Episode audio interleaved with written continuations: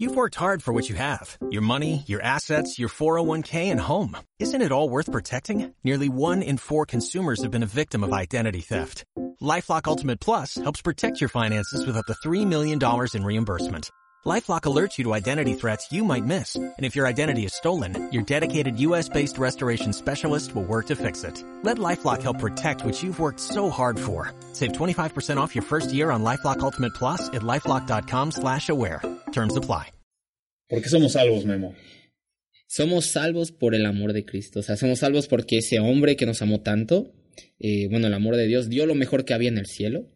Dio lo mejor que había en el cielo, que era su hijo, y, Hola amigos, ¿cómo están? Yo soy Guillermo Díaz. Hey, ¿qué onda amigos? Yo soy Daniel Villa. Y esto es Reset Podcast.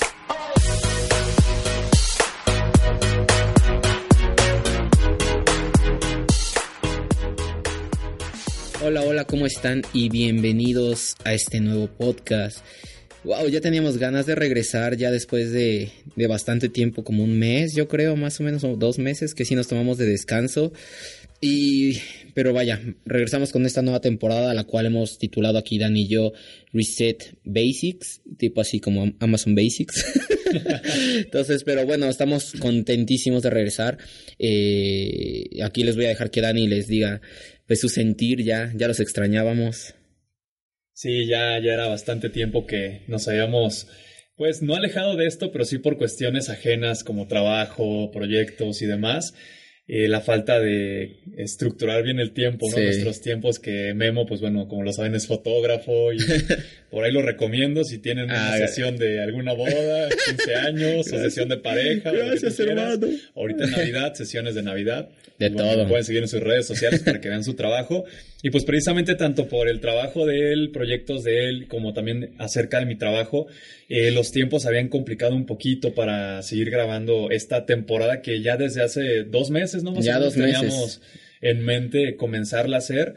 Y como dice Memo, le titulamos eh, Reset Basics. Y es, eh, como la palabra lo dice, lo básico, ¿no? De lo básico. como muchas preguntas que nos hacemos cuando iniciamos en, en, la iglesia, cuando nos empezamos a acercar o cuando alguien nos invita por primera vez, muchísimas cosas que se nos vienen a la cabeza, dudas de quién es Jesús, quién es Espíritu Santo.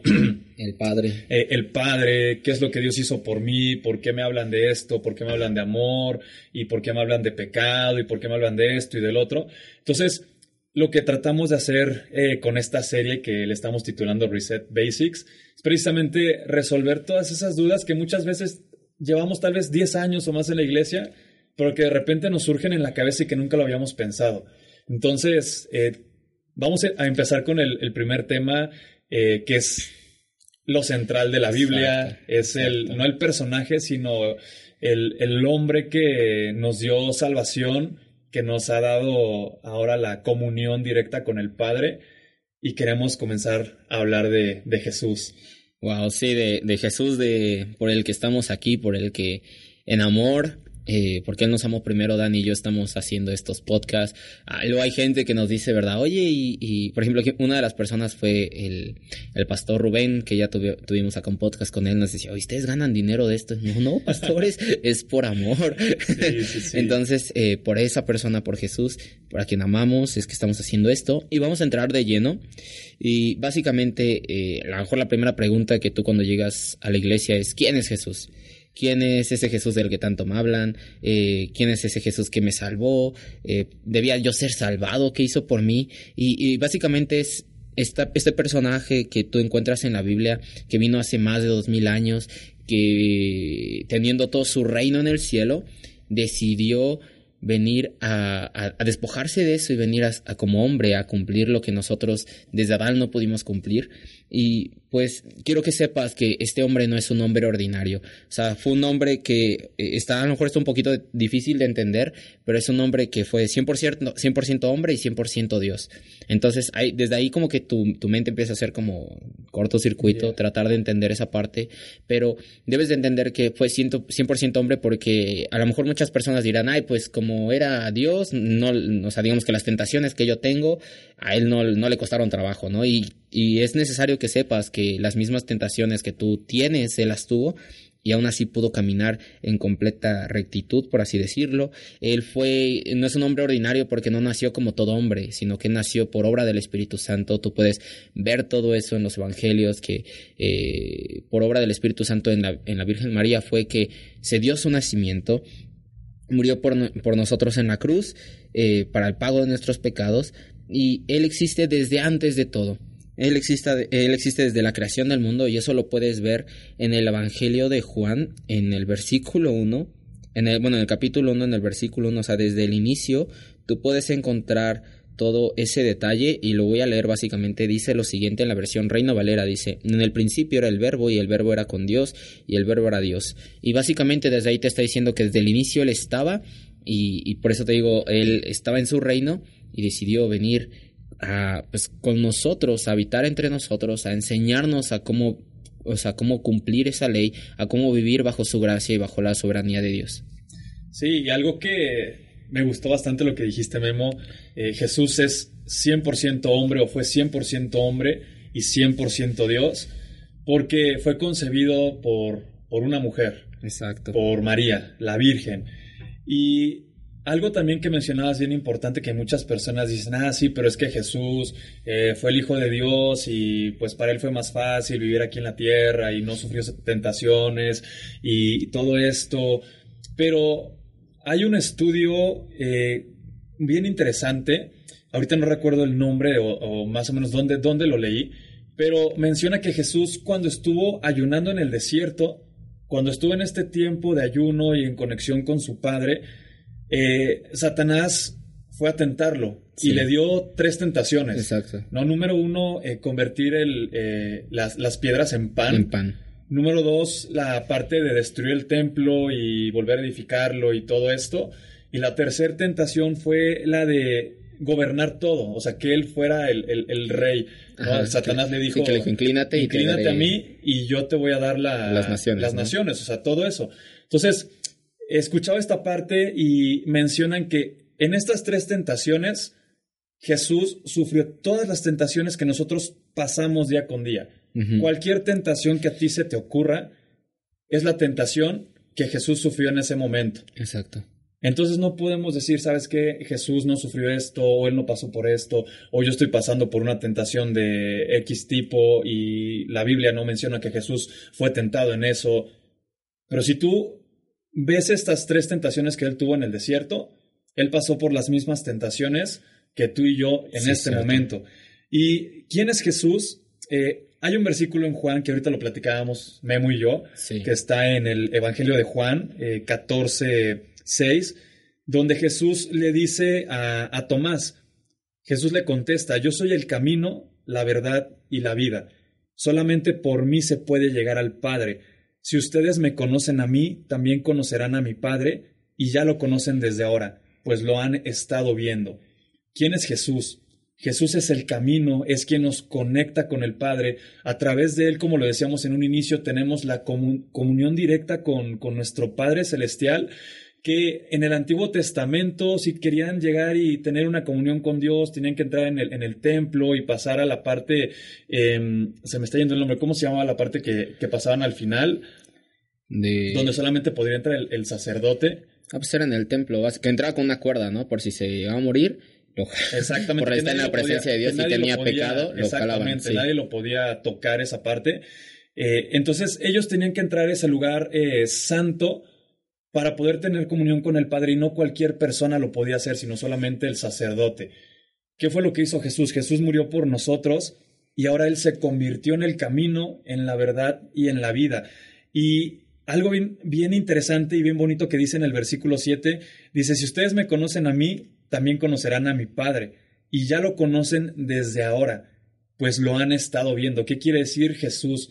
Que Él es el reflejo del Padre en esta tierra. Exacto. Sí, no, y es algo súper, súper importante saber como nuestra identidad en Cristo, porque hay veces que nosotros llegamos y te hablan de Jesús. Eh, yo, por ejemplo, he hablado con personas y le dije, ¿le han hablado de Jesús? Y me dicen, sí, sí, sí, sí lo conozco, ¿no?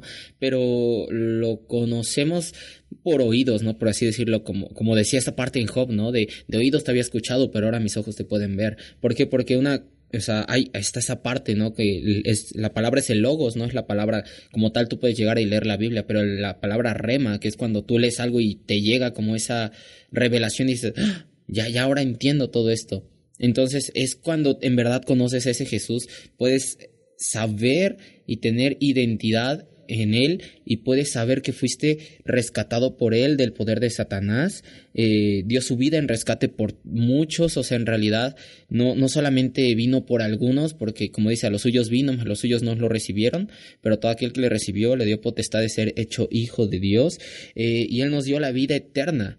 ¿Sabes? Eh, me encanta porque en Efesios 2.19 dice que ya no somos extranjeros ni advenedizos, sino somos conciudadanos de los santos y ahora miembros de la familia de Dios. Y eso me encanta porque tú cuando ves eso, yo, yo, me pongo a pensar, o sea, tú ves a, David, ves a Abraham, ves a todos estos hombres de Dios, y cuando te injertas en la familia de Dios por medio de Jesús, esos, esas esos personajes de la antigüedad vienen a ser ahora tu linaje, vienen a ser ahora tu estirpe, y, y, y me encanta esa parte. Y también me, me fascina la parte del amor de Dios, de cómo se muestra a la humanidad, cómo se muestra al hombre, cómo se nos muestra personalmente. Y me gusta mucho este versículo que está en Romanos 5.8 que dice, Mas Dios muestra su amor para con nosotros, que aun siendo pecadores, Cristo murió por nosotros. O sea, me, me, me fascina esa parte y no puedo tratar de, de entender por completo, o sea, ese amor que Cristo tuvo por nosotros para dar su vida por rescate de muchos. Sí, y ahorita nada más retomando un poquito lo anterior, eh, la tentación que tuvo Jesús no fue la de destruir el templo y, restaurarlo. Fue la de arrojarse, ¿no? Exactamente, fue la de arrojarse. Ahorita lo, estaba corroborando porque no quiero que se vayan a confundir, estoy cometiendo un error. Eh, lo estaba confundiendo con el pasaje de Juan eh, en la parte de Juan 2.18, pero las tentaciones que sufrió Jesús en el desierto vienen en Lucas, en el capítulo 4 del 1 al 13 y allí viene la tentación que sufrió Jesús de aventarse eh, del, del, templo y el diablo le decía, eh, los ángeles te, cuidarán si realmente eres, eres el, hijo de Dios, ¿no? Además estaba esta parte, ¿no? Como de, como también Satanás conoce la palabra, o sea, lo, lo confrontaba con la misma palabra y me encanta que Jesús le respondía con la misma palabra. Como escrito está, no tentarás al Señor tu Dios, ¿sabes? O sea, está esa parte, o sea, que debemos de incluso no, no confiarnos, ¿no? Como, ah, soy hijo de Dios, bueno, ya que Él haga todo y yo no hago nada. O sea, no, incluso en, cada vez que conoces más la palabra, te expones más a, que Él vaya, tu, digamos, tu carácter, tu vida, todas las áreas vayan siendo transformadas porque eres expuesto a su gloria. Exactamente, sí, sí, sí. ¿Y por qué somos salvos? ¿Por qué somos salvos, Memo? Somos salvos por el amor de Cristo. O sea, somos salvos porque ese hombre que nos amó tanto, eh, bueno, el amor de Dios, dio lo mejor que había en el cielo, dio lo mejor que había en el cielo, que era su hijo, y, dijo, los amo tanto que le entrego lo mejor que hay. Hay, una ah, analogía que usó, ay, te mentiría, no me acuerdo qué pastor la utilizó, eh, que creo que fue Susan, no me acuerdo qué pastora, una pastora, pero decía que literal descendió Jesús al infierno con un cheque en blanco y dijo, traigo todos los recursos del cielo para pagar los pecados de todos mis hijos, así que lo puso así frente a Satanás, dijo, pon la cantidad que necesites, porque yo vengo a comprar todo ello, a, ellos con mi sangre. a mí me encanta esa analogía porque me habla mucho del amor de Dios. Y a lo mejor otra de las preguntas eh, que a lo mejor te daría yo a ti, Dani, es como de, mucha gente dice, pues si yo no hice nada, ¿no? ¿Por qué tenía que ser salvado, no? o sea, ¿tú cómo responderías a esa pregunta? La salvación no es por obras, precisamente. Tú no hiciste nada y no tienes que hacer nada para ser salvo. Simplemente confesarlo con fe. Exacto. Que Jesús es tu Señor y tu Salvador. Y creer sin duda alguna el sacrificio que hizo Jesús hace más de dos mil años Exacto. en esa cruz, por gracia, por misericordia y por amor a todos nosotros. Para ser salvo no necesitas eh, hacer buenas obras, no, no, necesitas donar dinero o hacer obras de caridad o no basta con solamente ser buena persona. O asistir a la iglesia solo los domingos. A la iglesia solo los domingos, exactamente. Que al final eso viene siendo tal vez un espíritu religioso, ¿no? Como decir yo estoy cumpliendo hasta esta parte y ya por eso soy salvo, ¿no? Eh, también a lo mejor una de las preguntas que puede ser es como de si Adán fue el que pecó y yo no pequé, a lo mejor dice, ¿no? Pues ¿por qué abarcas también, ¿no? Es una de las cosas que a lo mejor puede llegar a, ocurrir. Ah, yo me acuerdo que yo me hacía esa pregunta, yo decía, pero si yo no fui el que pequé, no, o sea, fue Adán. Pero en realidad desde que Adán pecó fue a, abarcó a toda la humanidad y fue el pecado, este, digamos que a lo mejor el original del hombre, eh, porque el primer pecado fue el orgullo, ¿no? Que fue por Satanás, pero el pecado original que se, se, originó en Adán y ya de ahí por eso se hizo por un hombre y por un hombre que fue Jesús tuvo que ser restaurada esa comunión, esa amistad con Dios. A lo mejor Dani yo te haría esta pregunta, ¿no? ¿Debías tú ser salvado? ¿Debía yo ser salvado?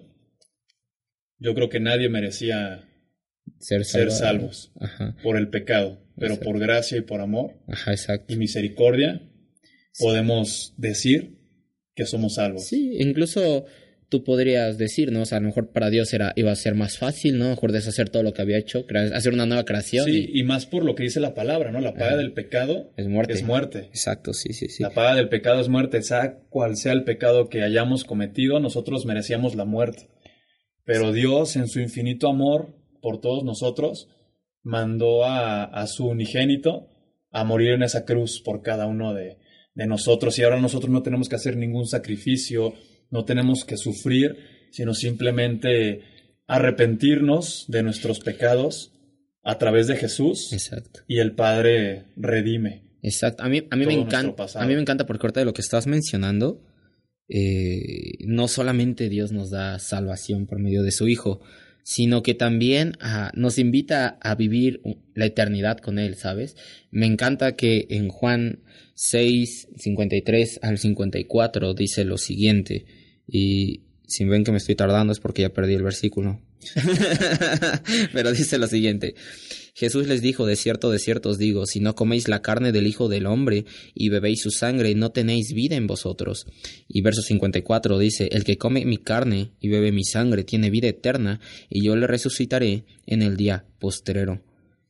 Porque mi carne es verdadera comida y mi sangre es verdadera bebida.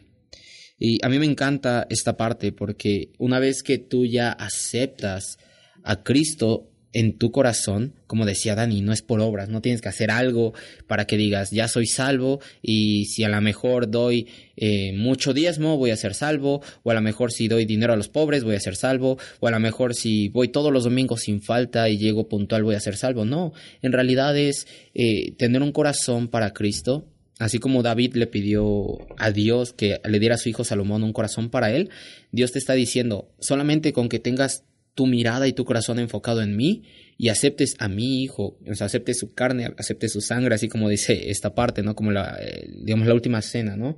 Esa parte simbólica, eh, ya eres salvo y no solamente salvo, sino te tienes garantizada una eternidad con Jesús. Claro que esto va también, eh, digamos, condicionado, por decirlo de una forma, a muchas cosas, porque hay personas que, y yo me incluyo, que a veces abusamos de la gracia, ¿no? Como de, ah, bueno, ya soy salvo y, y empiezas a actuar así como de mal y ya nada más llegas al final y Dios, perdona, ajá, perdóname por este día y ya no lo vuelvo a hacer y al otro día es lo mismo y, y abusas de la gracia, abusas de la gracia y pues también eso no, como que no va dentro de esa salvación.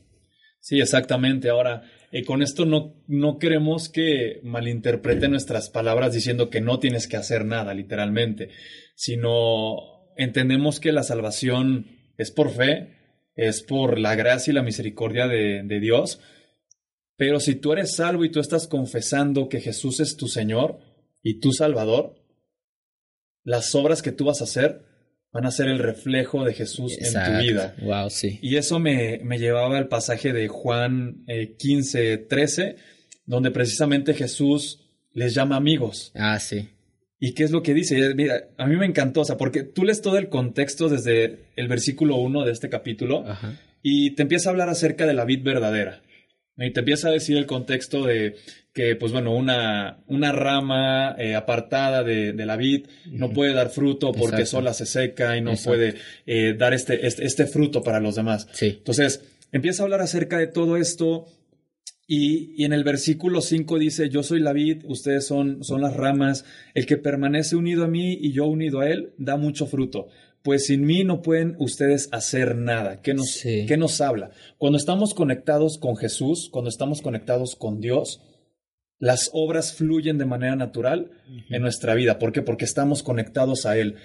prácticamente todo lo que nos habla eh, esta parábola de la vid nos dice no, o nos habla acerca de una unidad a Jesús, Exacto, una sí. dependencia total de Él para obrar, una dependencia total de Él para hacer este tipo de cosas de, ¿sabes qué? Eh, vamos a alimentar a los pobres o vamos a regalar esto a los demás o vámonos de misiones o vamos a hacer esto. Pero no es algo que salga de tus fuerzas, Sí, sino es- es algo que está obrando activamente en ti porque estás conectado a Él. Ahora, eh, me encanta lo que dice, si ustedes permanecen unidos a mí y permanecen fieles a mis enseñanzas, pidan lo que quieran y se les dará. ¿Ok? Dice, en esto se muestra la gloria de mi Padre, en que den mucho fruto y lleguen así a ser verdaderos discípulos míos. Que esto nos habla de decir, ¿sabes qué? Estamos conectados con Jesús, estamos conectados con Dios y las obras no son forzadas. No estoy pensando yo en mi mente, ah, voy a hacer esto porque pequé, ah, pero ya hice una buena obra y, y ya soy bueno. Como otra que se vez". compensa, ¿no? Exactamente, Dices, eso no lo puedes compensar. Esas Exacto. obras van a fluir porque tú estás conectado con el Padre, tú estás conectado, estás conectado con Él. Y eh, me encanta todo lo que sigue, es que es muchísimo el contexto que te habla aquí, de verdad, habla bastantes, bastantes cosas. Y hay algo que me, que me llama mucho la atención donde dice, mi mandamiento es este, que se amen unos a otros como yo los he amado a ustedes. El amor más grande que uno puede tener es, das- es, dar, perdón, su vida por sus amigos. Ahora, ¿por qué menciona esto de mi mandamiento es este? Porque un versículo antes, en el versículo 10, eh, dice esto, si obedecen mis mandamientos, permanecerán en mi amor, así como yo obedezco los mandamientos de mi Padre y permanezco en su amor. Wow. Ahora dice Jesús, si obedecen mis mandamientos, ¿cuáles son tus mandamientos, Señor? ¿Cuáles son tus mandamientos, Jesús? Wow. Cuando le preguntaron a Jesús, eh, Padre, ¿cuál es el, el- El mayor el mandamiento. mayor mandamiento? Y él dice, se cierne, ¿no? Como al de amarás al Señor tu Dios con todo tu corazón, Exactamente. con toda tu mente y con todas tus fuerzas. Y el segundo es semejante, amarás a tu prójimo como a ti, Como a mismo. ti mismo. Y dice, de esto se cierne, bueno, en estos dos mandamientos se, digamos que se cierra la ley de los profetas, ¿no? Exactamente, se resume todo. Exacto. Y cuando Jesús nos llama amigos, eh, tú te pones a pensar y, y de- después como te dice, eh, mi mandamiento es este. Él mismo te está dando la respuesta. No solamente Sí. te dice, obedezcan mis mandamientos, Sí. sino que inmediatamente te dice, y mi mandamiento es este. Sí. Y el único mandamiento que te da es que se amen unos a otros como yo los he amado a ustedes. El amor más grande que uno puede tener es dar su vida por sus amigos. Wow. Y por eso a Jesús nos llama amigos. Amigos, wow, está, está increíble todo eso. Y a lo mejor ya para cerrar este podcast, y es decir, bueno, em, ya está bien, conozco a ese Jesús. eh, me han respondido a lo mejor muchas preguntas que tenía, pero dices, en realidad, ¿qué, qué, ¿por qué debo de amarlo, no? ¿Por qué debo de buscarlo? ¿Por qué? Y es que es muy fácil y también viene en la Biblia, ¿no? Dice que nadie, nadie va al Padre si no es por medio del Hijo, Exacto. o nadie tiene acceso al Padre si primero no acepta al Hijo, ¿no? Y, y es muy simple, es si tú tienes comunión con el Hijo, automáticamente, al ser expuesto a su presencia, al ser expuesto a su gloria, va a pasar lo que decía Dani. O sea, no, no vas a hacer buenas obras porque tengas que hacerlas, sino porque como conoces su corazón, sus anhelos se convierten en tus anhelos. Y es como eh, aquí en la iglesia, en la Amistad de Puebla, eh, nuestros pastores nos, nos estamos, llevando junto con nuestros pastores y el grupo de servidores un libro que es de Mariano Senewald y se llama Las pasiones del corazón de Dios. Y ahí te habla de sus pasiones y te vas dando cuenta que cuando tú eres expuesto a la intimidad con Dios, ya no solamente buscas, por ejemplo, las bendiciones que Él te pueda dar, sino que buscas cumplir sus deseos y sus anhelos. Wow. Entonces yo creo que a lo mejor básicamente lo que estaremos diciendo es busca a Dios por lo que, busca a Jesús, busca a este hombre que dio su vida por ti, no por lo que te pueda dar de bendiciones, sino por buscarlo a Él, o sea, por quererlo a Él. Me encanta esta canción que se llama Nothing Else, que también, bueno, en español es nada más, y hay una versión de Majo y Dan, o también de este, este chico, la que canta en tu presencia, de Ayrton, Mm. Ayrton, no me acuerdo de él, pero de él, bueno, nada más pongan nada más en no YouTube no recuerdo de bien. YouTube y está ahí. Y me encanta una- un fragmento en el que dice, no busco bendiciones, solo te quiero a ti. Entonces, eh, es básicamente eso. Y yo a lo mejor me despediría con eso y no sé, Dani, con qué se despediría para cerrar este podcast. Jesús resucitó. Sí, hermano. Amén. Ahorita lo estaba viendo aquí en las notas Sí, y es una palabra que escribiste y resalta bastante, resucitó. resucitó. Y pues es motivo de gozarnos, de alegrarnos, en tener un Dios de vivos En estas fechas que estamos y en celebrando estas fechas nacimiento. exactamente que estamos celebrando el nacimiento de, de Jesús, que muchas veces no le damos el significado Sí, real a la Navidad, Exacto, sí. ¿no? Y solamente nos basamos en regalos y demás, pero es una celebración para recordar el nacimiento de, Un hombre de extraordinario. un hombre extraordinario que nos dio salvación, nos dio comunión con el Padre directamente y no nos dejó solos, sino que nos dejó a, su ayuda- a nuestro ayudador. Exacto. Espíritu el Espíritu Santo. el cual el siguiente capítulo de este Reset Basics está hablando de este caballero hermoso, nuestro consolador y a quien sentimos tanto como un viento recio, el Espíritu Santo. Y de él es el siguiente capítulo. Así que los esperamos. Gracias por la paciencia, por esperar este tiempo de la segunda temporada. Como decimos ya, los extrañábamos y Dan y yo, es- esta, digamos, esta temporada que viene no es al azar. Pensamos muy bien los capítulos, los estuvimos orando y en verdad esperamos les gusten, les bendigan y los edifiquen sobre todo. Sí, pues como dijo Memo, ya los extrañábamos, ya estábamos, ya estamos por aquí de vuelta y les voy a pedir una disculpa por el error que cometí al inicio, una, confusión, una confusión No, con el no pasa nada. Pero bueno, ya después lo corregimos Y- y, como, como dijo Memo, pues bueno, esta temporada ya son temas en específico que tenemos y también por ahí vamos a tener bastantes invitados especiales aquí de Amistad de Puebla También. con los que queremos compartir micrófono y van a ser palabras de edificación tremendas Y ya están, las que nos van a dar. ya están confirmadas su, su, su, digamos, su asistencia. asistencia y su, su ayuda, pero pues igual son personas que tienen muchas cosas que hacer y pues es cuadrar agenda con ellos, ¿no? Básicamente, por eso a lo mejor demoramos un poquito, pero ya son personas que como, como siempre, cuando se trata de Dios dicen sí, vamos, adelante. Entonces van a ser personas muy especiales. Esta temporada que se viene es muy especial. Dani y yo la hemos orado, la hemos preparado y le hemos puesto mucho, mucho esmero, así que esperamos si les guste.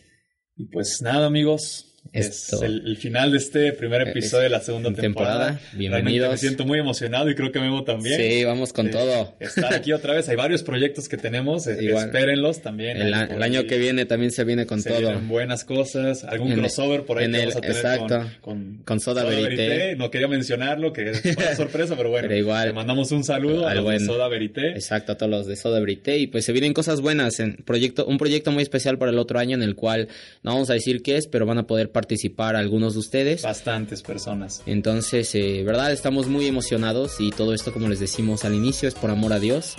Y pues queremos que esa pasión que nosotros tenemos la podamos compartir con muchos de ustedes, si se puede con todos, con todos. Y pues ya, esto es Reset Podcast y los vemos en la siguiente. Bye.